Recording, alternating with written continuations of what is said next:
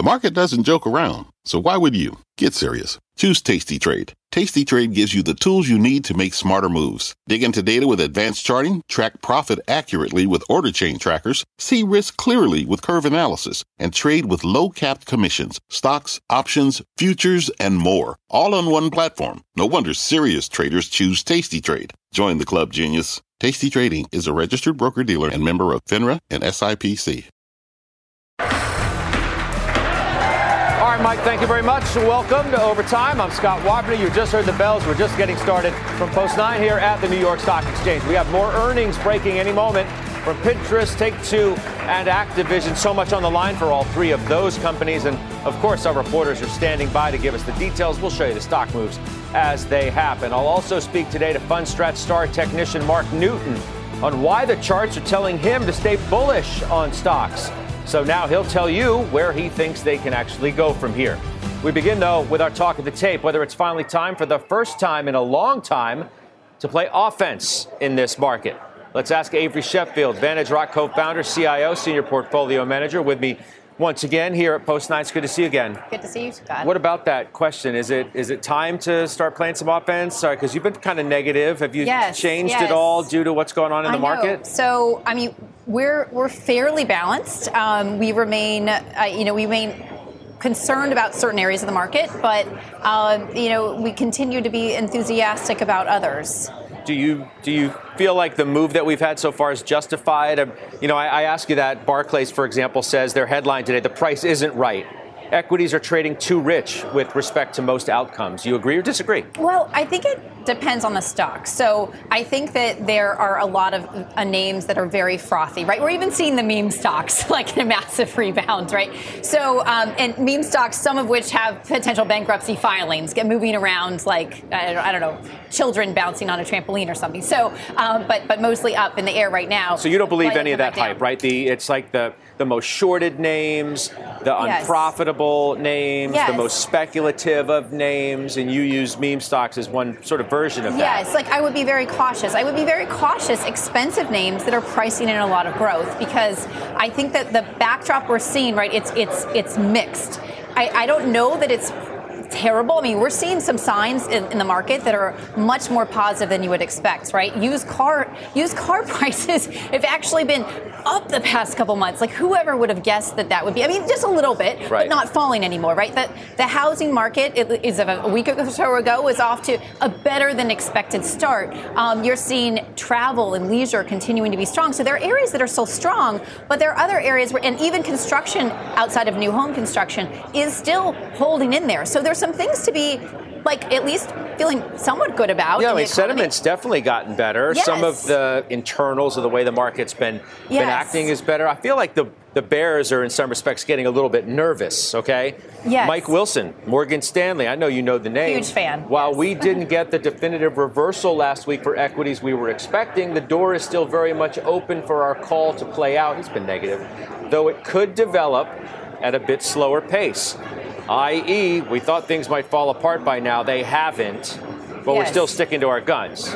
Yes. So I, have seen the, like the sides of the things I just mentioned, as well as you know, consumer credit is deteriorating, but it's not deteriorating as much as people think uh, or thought it was going to. Um, you know, inflation in energy is is negative now, right? Um, you've got it in natural gas and in oil. You also have food inflation. As I mean, Tyson's report, meat prices actually down year over year. Other areas of food inflation, there's still inflation, but it's at a decelerating rate. So those things, along with the strong strong labor market. Um, wage growth is decelerating overall, but that might be mix shift. Um, is fine, basically. The consumer's in a better place, so that's positive, you know, for the economy. Uh, so you know we're con- we're constructive, kind of some consumer names that w- that are particularly cheap, that are particularly beaten up, that we think can outperform this environment. And while they have moved nicely this past month, they're still very cheap. Does one start with an M? Um, one does start with and I know we've talked about this name before, and I'd like to be more diverse in like my recommendations. I do have other recommendations, but this one is like particularly interesting. Macy's, Macy's. Macy's exactly. So Macy's is, I, I, think, remains very interesting, and and what the reason we like it is really, um, you know, there's been really a transformation in how the management is approaching um, their business. Right, they've been very tight on costs, incredibly tight on inventory management, and also on merchandising. They're going to be launching numerous new private label brands. Um, they're also they're also you know re-engaging with their brands in a very constructive way, looking for new brands. So uh, you know, will Macy's get to the other side and become the as as uh, as compelling of a retail destination as the old Macy's? I don't know, but they have many shots on goal, and the stock in this who knows where earnings are going to be, be this year is trading about six times this past year's earnings, which we know are you know fairly much in the bag because they basically pre-announced in early January, and you know so we know with a stock in kind of the low to mid 20s, with having made over four dollars, having made 250 pre-COVID, taking out enormous costs, like I feel like there's a real margin of safety and valuation with a management team that really knows what it's doing. I mean, I'm glad you mentioned the consumer. It's one of the reasons why people like Mike Wilson say, well, okay, maybe this develops at a yes. slower pace because the yes. consumers remained strong. Yes. The Fed hasn't been able to really crack the labor market. Yes. My question, though, and by the way, Take Two and Activision, they are out. We're going through it. You're going to hear from our reporter momentarily. We'll show you what both stocks are doing. But it sets up tomorrow for Powell's speech. Yes. And whether the jobs report on Friday is a problem now for what he might say tomorrow, different from what he said in the middle of the week, of course, when they had the decision. JP Morgan's Marco Kolanovic just added another hike to his outlook, right? They're going to go again in May. Says it, quote, pours cold water on the Goldilocks, so- Goldilocks soft landing trade.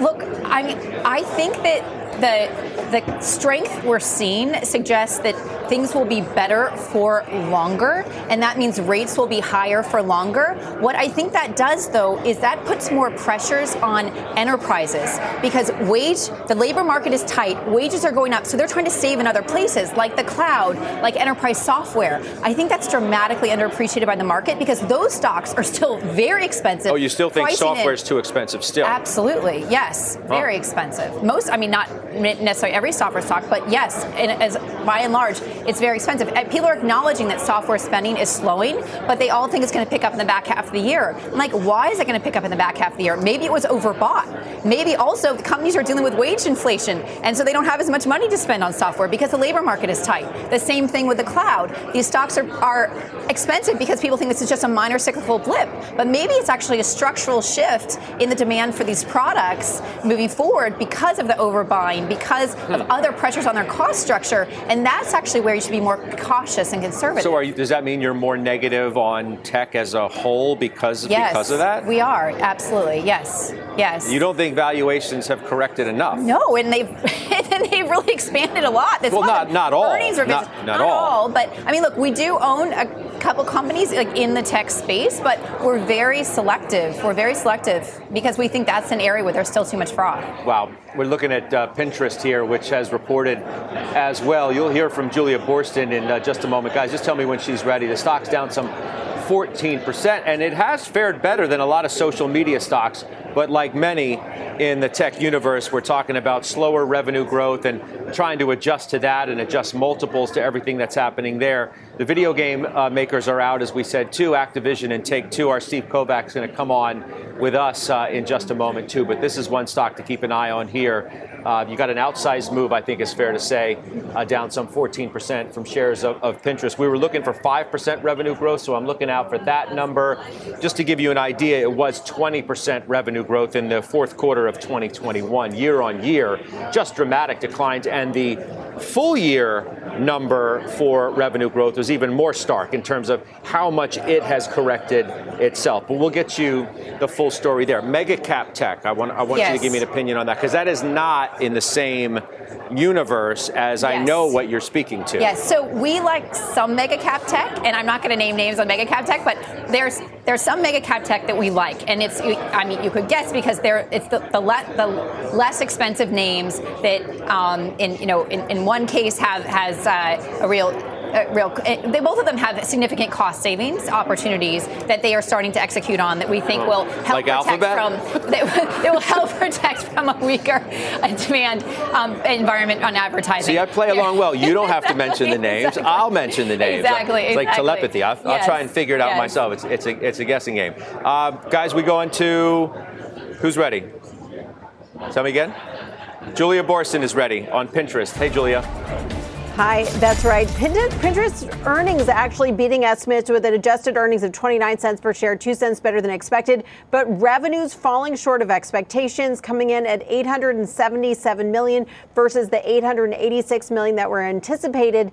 Also, monthly active users coming in a bit shorter than the anticipated growth. The company adding 5 million monthly active users um, to finish at 450 million. Um, the, the analysts had expected the addition of about 7 million, so 2 million short there. But I actually think the main reason the stock is trading down over 11% right now is the fact that the company is guiding to revenue growth in the low single digits for Q1 and saying that takes into account slightly lower foreign exchange headwinds. Um, but I think what's key here is that analysts had been anticipating Q1 revenue growth of 7%, expecting 5% revenue growth in Q4. The company reported 4% revenue growth and also expecting much better than expect much better than the company guided to 7% revenue growth in Q1, whereas in fact here they're seeing low single digits. So I think that's the source of the shortfall. Also, just want to point out here that the board of directors authorized a buyback of up to $500 million and also that the CFO, Todd Morgenfeld, is leaving after six years. Stock now down about 10%. Scott? All right, Julia, we'll hear more from you. Uh, I'm sure of that, Julia Boorstin. By the way, we're going to hear more on the whole buyback issue, too. As you might have heard, the uh, Biden administration is really upping its ante in, in their battle against what companies are doing in terms of buybacks. We have more coming up in just a bit. In the meantime, let's add more voices to this conversation. Lauren Goodwin is portfolio strategist at New York Life Investments. Sameer Samana, senior global market strategist at Wells Fargo Investment Institute. Good to have both of you. Lauren, you're here. I mean, you heard what Avery had to say about the rally. Um, it's still not very much liked, this, this rally. Do you like it any more than you, you had in the past? I don't like it at all. See? I don't That's like it. That's what I at said. all. Everybody's so negative. Look, I um, Still. we as wild as this economic cycle has been, I actually see the evidence pointing towards further slowdown and recession as being clearer than it's ever been. I mean, the, the again, weird economic cycle, not weird in the way that the indicators have developed. Housing, manufacturing, typically the first sectors to topple, they've toppled. Then would come services, paying close attention to that, and then the consumer and the labor market. And so the fact that the labor market is still strong only suggests to me that we could see uh, further movement, at least from the market's perspective, on where the Fed will go. Uh, downward pressure on economic growth, downward pressure on valuation. So, look, nice, growthy, high beta rally, a good example of why it's so important to stay invested across the cycle. But I'm using this oppor- this opportunity, this rally, to reposition, reallocate. Oh, a seller, a seller on the strength. Uh, Sameer, you, you also don't think it's a good time to be buying stocks. You know, let me start with kind of the North Star, right? Our, our target for year end on the S&P is 30, you know, 4,300 to 4,500. So we do see the markets ending higher at year end. Um, you know, when I was on a couple weeks ago, the S&P was south of 4,000. The 10-year was closer to 330, and that was probably a pretty good time to put money to work in equities, right? The equity risk premium was at a much higher level. Now you've got a 365 on the 10-year, and you're north of 4,000 on the S&P, as high as 4,200 last week. So it probably isn't a bad time to pull back on some of these high-flying names. Now, that being said, you know, look, there are areas that do very well if the Fed does have to go further from a rate standpoint. There are more durable areas like energy, like healthcare, which have been, you know, kind of left behind in this rally, and we think there's a really good opportunity there. All right, I'm going to jump back uh, to our reporter, Steve Kovach, because he has more now for us on Take Two and uh, Activision. Steve, what do we have? Yeah, take a look at Take Two shares, Scott. They're down about 2% here on a revenue miss.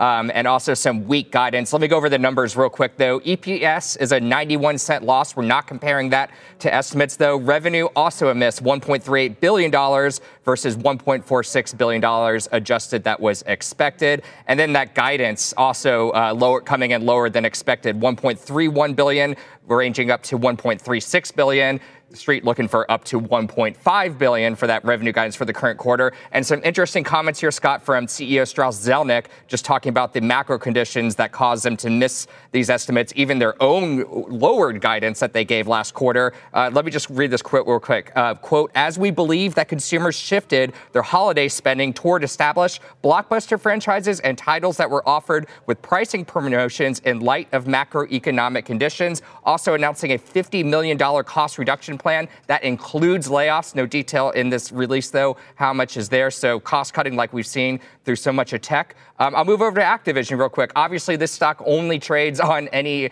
uh, news on the Microsoft deal, but they are reporting EPS of 78 cents. We're not comparing that to the buck 51 the street was looking for. Revenue, though, that's a beat. $3.57 billion versus $3.16 billion adjusted, likely due to that new Call of Duty game that was just setting records like crazy, Scott. Uh, I'll have more when the call starts from Take Two just in a couple minutes here. Okay, Steve Kovach, thank you very much. You Look it. forward to talking to you again in just a moment. Back to our conversation on the markets with Lauren Sameer uh, right here on set. Um, are you worried about, Lauren, what, what Powell might say tomorrow in his speech? I expect that Powell is going to be as remarkably consistent as, frankly, I've read him to be over the past several months, which is to say, look, We've expected that a terminal rate in the five to five and a quarter percent range is an appropriate place to pause and let these long and variable lags play out. Um, the market hasn't believed us. And based on the jobs report that we saw on Friday, our the Fed's estimate may have been a little bit better. Now, we haven't seen the market meet the Fed yet, and so that's one of the reasons why I do expect that we'll see some of the growthier high beta uh, bump that we've seen in the last six weeks unwind in the weeks that follow. Do you think that Powell makes a concerted effort to try and bring the market closer to him, so to speak? Well, I think that one of the um, interpretations that the market had after the press conference last week was that Powell had given up the gun, especially on the, the financial conditions question. But the reality is, is that this is actually an appropriate time to say, you know, the risks are pretty balanced um, from a Fed funds rate perspective. We have a couple hikes to go. That's not that much compared to how much has already happened. It's appropriate to start to slow our roll. Now, whether that's really good news or not is, I think, the gap between what Powell is saying and what the market is expecting. I, I, I don't think that sticking around five and five or five and a quarter for nine months is particularly good news for the trajectory of the economy. And that's what it's going to take to break the labor market and to break inflation. You know, Sameer, you have a take that's certainly different from others who have come on recently. You like the U.S. over international. And there have been a flood of calls that are the exact opposite of that. Why are you making that? Yeah, I mean, it's, it's still much too early. We think there are some opportunities that are starting to emerge in the international space. We would stick to developed there over emerging. We think, again, because of what's going on with China with geopolitics, emerging markets are a long ways away from a place where you want to put money to work. But really, I mean, U.S. firms are just so much more profitable than their peers. I appreciate that the valuations are higher, but there's a reason for that. It's because they do tend to be much more resilient much better operators than what you find internationally. But I mean, the, the, the jump in international stocks has certainly been more impressive than U.S., no? It's all the dollar, right? And that's that's basically what's happened. Is the dollar got as high as around 115 and went all the way back to about 100. Um, and now what you're seeing is as the dollar slowly makes its way back up, international has underperformed for the past week or two. So again, we think the dollar probably trades in this wide range. We think 105, 106 would be a good place for it to go next especially if the you know market reprices the Fed's path, and that may be an opportunity to start to get a little bit more involved in, in the international side. The last thing I want to do is have a, a, bit of a debate right here on the desk about tech e-commerce. Um, you like Lauren, Avery, no like. You don't like it, right? Why do you like e-commerce here? Because I mean, it's a pretty good debate in the market right now whether this move in tech is legit or not, about to reverse. I oh, I hate to, to mess up the debate, but I actually don't like e-commerce as an equity play. I do think that as a structural change that the markets have experienced in areas like real estate, it's really interesting. Um, not necessarily positive, but really interesting. So allow me to explain. Um, e-commerce increases steadily over the course of the last 20 years since the internet was invented. Huge structural uptick when the pandemic hits. Um, that is a structural shift in adding to the, the office space shift that we've seen post pandemic in the, the types of spaces that are going to be needed, the way that they need to be used, et cetera. And so I think that the, the changes in e commerce have been enormously important in the way that growth equity has outperformed over the last couple of years. But we are moving away from the pandemic environment. Mm-hmm. We're moving away from low rates, low stable growth and inflation. And that's not an environment where I necessarily expect any of these names to outperform. Avery, last word to you. Yes. So um, I I completely agree. Like e-commerce has actually had a massive structural shift on the entire economy. I actually think it's one of the reasons why the labor market's so tight. When you look at the jobs numbers and where have jobs really increased uh, since the pandemic, but even further back than that, like warehousing and e-commerce related jobs um, have been a real driver. And I think that's one of the reasons why we're going to see a tighter labor market. That said, we have not really seen any very economically feasible business models in e-commerce. And as e-commerce growth slows, I think that presents real challenges for e-commerce companies. All right, we are going to leave it there. Everybody, thank you. Avery, thank you. Lauren, thank you. Sameer, we'll talk to you soon. Let's get to our Twitter question of the day now. We want to know was October the bottom for stocks? You can head to at CNBC Overtime to vote. We'll share the results coming up a little later on in the hour. We're just getting started, though, here in Overtime. Up next, going for growth. Top tech investor Eric Jackson is up big this year thanks to some serious exposure to a number of high flying growth names. Can that rally last, though? We're going to ask him what he thinks. And later, we're following those late breaking developments out of Washington. The president expected to take even bigger aim at corporate buybacks in tomorrow's State of the Union address. We have the full details ahead on that. We're live from the New York Stock Exchange. Overtime is right back.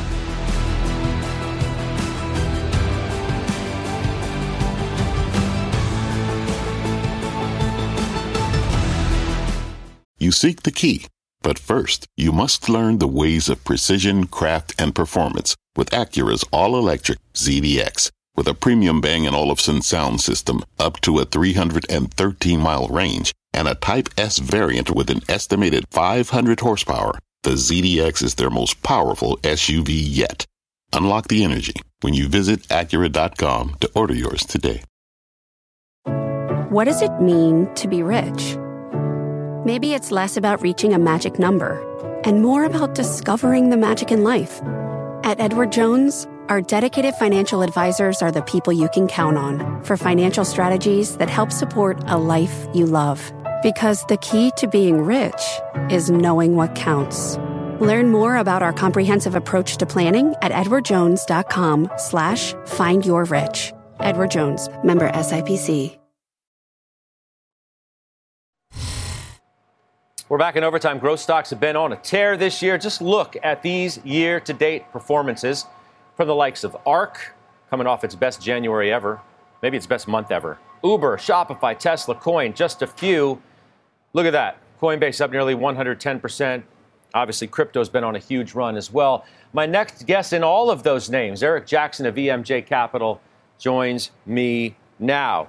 I mean, last year was rough. So you're off to a great start. No shock. I think it's your best month ever. A little birdie told me that. Uh, you really think this can continue? Congratulations, by the way. Hey, thanks, Scott. Thanks for having me. Can this really continue, though? I mean, you really expect it to? Well, listen, Scott. When I was I was on with you in December, and I said then, uh, even though we were in the depths of market pessimism at that moment and the tax loss selling, that I, I didn't know if it was going to happen in January, but I said watch the CPI number. When that drops below 6.6%, it could start a huge market rally because last time that happened was in August of 1982. It started a 10 month rally. When it dipped below that number, uh, the market participants said, hey, the, the Fed's finally got inflation licked. And that 10 month rally led to a 100% increase in the NASDAQ back then, 110% increase in the Russell, a 70% increase in the S&P 500. So yeah, unlike a lot of uh, you know market strategists that come on the network and are hesitant and nervous and say sell the rally, we could be in month one of what could be a 10 month rally ahead of us this year, which nobody's well, expecting. Because they they say, well, it's just a reversion to the mean. It's it's a lot of short covering. It's totally speculative. I mean, look at Bitcoin, right? Is, is you think the bounce in Bitcoin is legit? For example, I ask you almost, you know, rhetorically. So they suggest that this is all early year action and it's sure to fade. How do you respond to that? Look, consensus is usually wrong. I mean, nobody thought anything was really going to come out of Jackson Hole. Um, it ended up being this huge negative catalyst for the market. Everybody coming into the Fed last week said it's going to be another Jackson Hole drubbing on the head of the market. And it was just the opposite. NASDAQ was up 3.3% for the week. Dow was negative for the week. Uh, so, you know, consensus has, uh, you know, a poor track record over time. I, I, a lot of people obviously coming into this year are were you know leaning on one side of the boat and we are just getting the opposite. Now last year they can point to the june rally to the, you know early august and that that got faded and they think that's going to happen again. Does you know history doesn't always just repeat itself. This could be the start of, of something much much bigger what happens if powell tomorrow is a little more hawkish now to try and bring the you know the, the train back in, in, into the middle so to speak. Do, doesn't that have uh, the possibility of if you know what you know what's going to happen, right? If, if if rates move up in any meaningful way, those stocks aren't going to be higher. Well, Powell was a ball and chain on me and a lot of investors in 2022. Um, you know, me looking at tech stocks uh, in particular, it didn't almost didn't matter what these companies did fundamentally. Uh, it was just Powell was constantly coming down uh, and raining on everyone's parade. I was I'm feeling positive going in, into this year and even before last week's meeting, but definitely coming off off the heels of last week's meeting that you know it really doesn't matter what Powell says anymore this year or other Fed heads. Of course, they have to keep talking down things, but the market is looking ahead.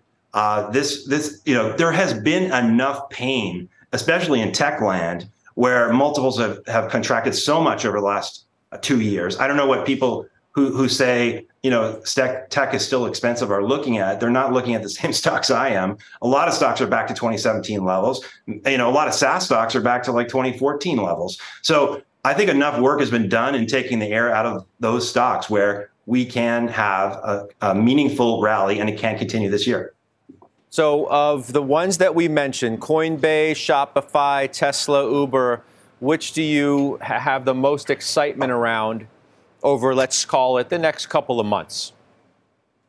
I think Coinbase is still underappreciated, even up 100% this year, because this thing is still cheaper on an EV to, to revenue basis than Charles Schwab. Uh, it's the dominant, you know, crypto market exchange. They're going to have likely 120 million verified users by the middle of this year. They, you know, they're they're one of their big competitors imploded a few months back. FTX. They got the dominant uh, part of that of that market share uh, which the market really didn't price in. Uh, also, I'll point out that Tobi Lutke, who's the founder CEO of Shopify, is on the board of, of Coinbase. He bought three million worth of Coinbase stock on the open open market himself in December, January at an average price of 38. If this thing, you know, goes back to not 2021 levels, but in terms of ARPU, you know, for their bigger user base now, back to 2020 levels, and it gets a premium to a Schwab type multiple, this could be a $300 stock before the end of the year. You know, I'm, I'm look. You mentioned Shopify, and I'm I'm looking at it as we speak, and I see that it's up 60% over the last three months. Now, I'm guessing that a lot of that has happened over the last month alone. But also, next to that nice column that says PE, it says not applicable because it's not profitable, right? So, you know, that goes back to the whole idea of people willing to start buying these unprofitable tech stocks again in any meaningful way, and those who cast just simple doubt on the prospects that they will. Well, but in their case, a couple of weeks ago on a blog post, they announced that they are raising, not cutting, raising prices by 33, 34% across all different types of customers. So if you take that price increase, if you assume that they're going to roll that out as this year rolls on, by my math, by the end of this year, they're going to have two billion in EBITDA. When they, ha- you're right, they have been a profit challenged company. They've also taken the medicine. Probably listen to, to the likes of Brad Gerstner of the world of, of doing a big, big uh, job cut. So you know we have that to look forward to in terms of of them be, being even more profitable this year. Uh, and if they get a little tailwind uh, from you know more business and so forth, and and uh, the weaker uh, dollar, then then that's going to add to the party. That's that's another one that I think could have huge upside ahead of it this year. All right, we'll uh, we'll see what happens. Eric, I appreciate it. Uh, certainly off to a great start uh, to the year. We'll see if it continues. That's Eric Jackson joining us once again. Do not miss, by the way, Tesla investor. Ron Baron's going to be on Squawk Box tomorrow morning, 7:30 a.m. Eastern Time. It's time for a CNBC News update now with Kate Rooney. Hi, Kate. Hi, Scott. Here's your CNBC News update at this hour. In Turkey alone, some 15,000 search and rescue workers are looking for survivors of this morning's massive earthquakes. Thousands more are combing through rubble in Syria, but some are still waiting for the search to begin for their loved ones. The death toll has now risen above 3,100, with another 15,000 reported injured.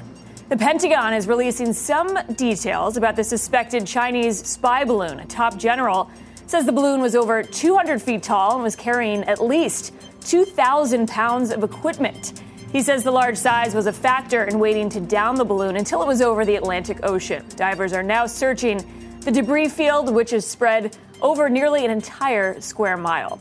And in New York, police say an 82 year old woman was pronounced dead in her nursing home, only to be found breathing at a funeral home three hours later. She has been taken to a hospital. No details yet on her condition. The case has been referred to the New York Attorney General's office. Scott, back to you. Oh, my goodness. All right. Uh, Kate, thank you. That's Kate Rooney. Up next, late breaking developments out of the White House. President Biden now expected to turn up the heat big time on corporate buybacks. That's in tomorrow's State of the Union address. We bring you the very latest, what the implications are for you, the investor. Overtime's right back.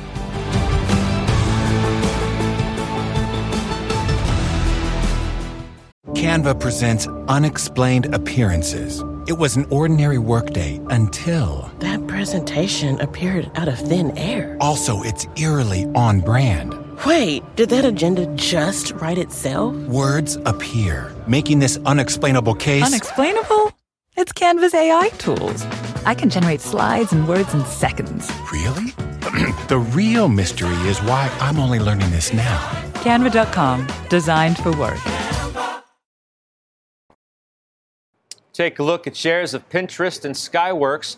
Both companies reporting results in the last 30 minutes, both announcing new buyback programs. And now the Biden administration upping the ante in its war against corporate stock buybacks. Let's get right to Eamon Javers with more on this developing story. Eamon, what do we know here?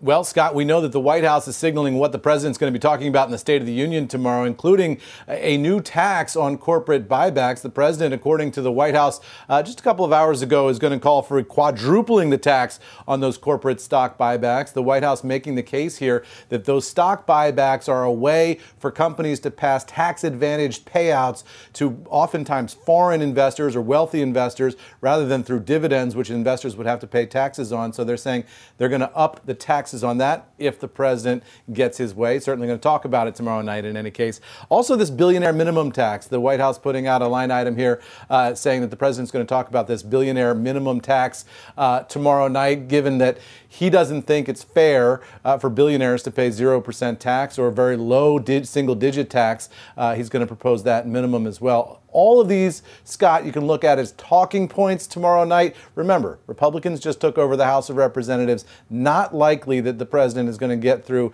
his wish list of agenda items uh, through Kevin McCarthy and the Republicans who are in control of the House, but he's going to signal where he would go if he was in charge. Yeah.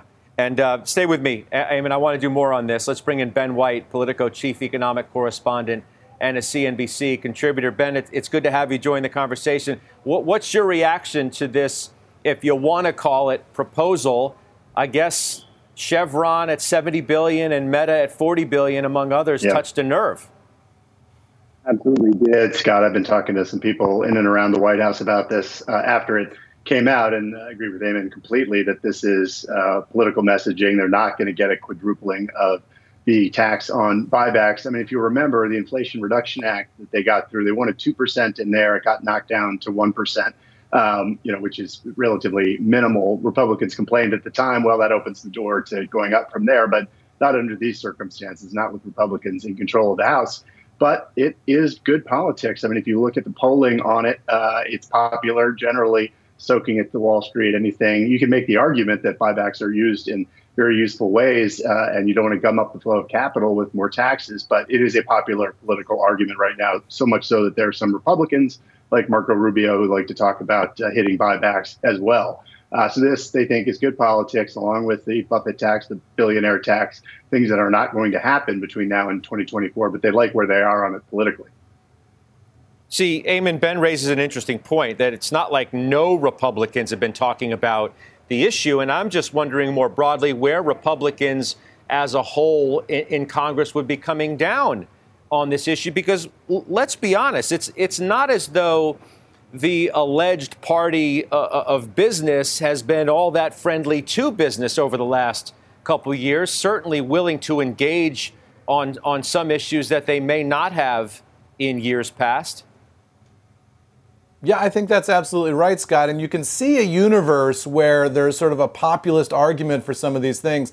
But I think practically, uh, just in the red versus blue uh, team sport that we're in in Washington these days, if these ideas come out of Joe Biden's mouth at the State of the Union, you're not going to find Republican support for them, even though you know you might say, see a populist argument for it. But you were exactly right, Scott, to put your point your finger to the oil and gas companies. Here's a line from the White yep. House press release on this earlier today. They say last year, oil and gas companies companies made record profits and invested very little in domestic production and to keep gas prices down. Instead, they bought their own stock, giving all that profit to their CEOs and shareholders. So oil and gas companies certainly got the attention of the White House, and that's part of what this is about. Is that at a time when the White House was really anxious to be bringing gas prices down, the oil and gas companies weren't doing that; they were doing buybacks.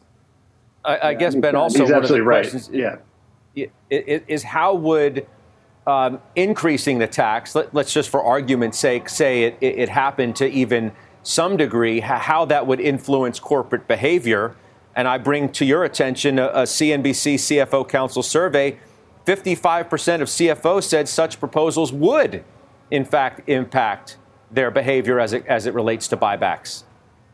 Yeah, no, I think that it would, not at 1%, but if you quadruple it, then you have a much more uh, significant chance of altering uh, CFO behavior and how they, uh, you know, use their capital either for dividends or buybacks, and be less likely to to do buybacks, which of course we know can be, uh, you know, anti-dilutive and, and be useful uh, in M&A and other transactions. Um, but you know, Eamon is right that uh, the White House is incredibly angry over the Chevron buyback. I think that may have been the thing that pushed this into the State of the Union and oil and gas more broadly, what they view as taking uh, you know too many profits and uh, you know soaking everybody with gas prices and then not doing anything with it but enriching themselves. So that may have been uh, what brought it to be. But yeah, four percent, I think you're talking about real money. At one percent, obviously, you know stocks gyrate enough that it, it doesn't make that much of a difference. But uh, you quadruple it, uh, then it will change behavior for sure. Of course, Eamon, it, it just goes to the the bottom line question of that I know some will have is you know who is Congress to determine how a you know a, a business um, a, a, um, a, huge business, you know, um, multi-global business, sure. a global business, excuse me, to how, how, how should they influence or sure. why should they yeah. be able to influence how a company should use its cash? Well, because of the United States Constitution, right? I mean, they, they write tax policy. That's why. Um, and look, you can do all sorts of things in tax policy to incentivize behaviors that you like. That's why politicians like tinkering with tax policy, right? You can uh, create incentives to do things you like and create disincentives to do things you don't like. In this case, though, this is not happening. Uh, this is maybe, you know, the, the, president could talk about his campaign for a second term. Uh, maybe in the first term of a second Biden administration, if he gets Congress, then you could start t- talking about this being a real idea, but not going to happen in 23 or 24. Yeah, well, good for us to yeah, talk about right. nonetheless. Guys, thank you. Ben, Eamon, yeah. we'll talk to you soon. You bet. All right, up next, key levels to watch. Top technician Mark Newton says the charts are telling him to stay bullish on stocks. He'll tell us where he thinks they go from here. Overtime is right back.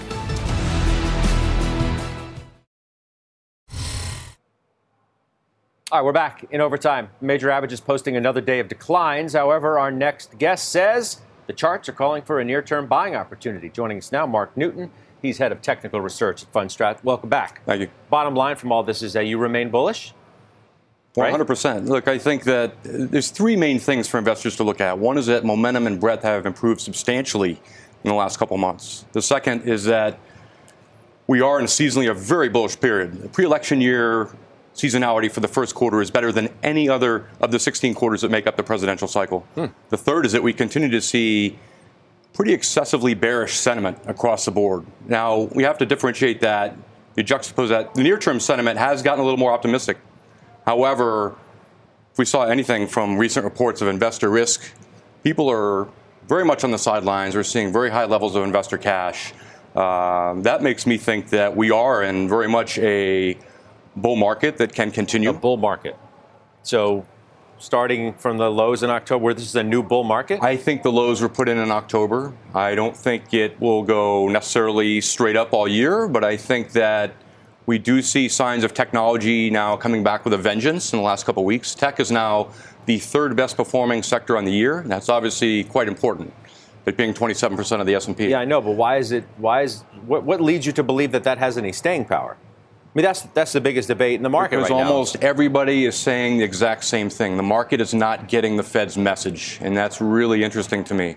They all say that the market should be lower. They're trying to figure out how this market can rally. If anything, it's gone from extreme pessimism to now skepticism. We haven't reached bullishness yet. We haven't reached giddy type feelings about the market. So look, it, it's it's a market where the market's respecting inflation selling off sharply, as well as a pivot potentially with the Fed, at least in the U.S., far more dramatically than what we'll see in Europe. Uh, the market certainly respects that, and cyclically, we're still doing quite well. So, so you're telling me that the value over growth move is over?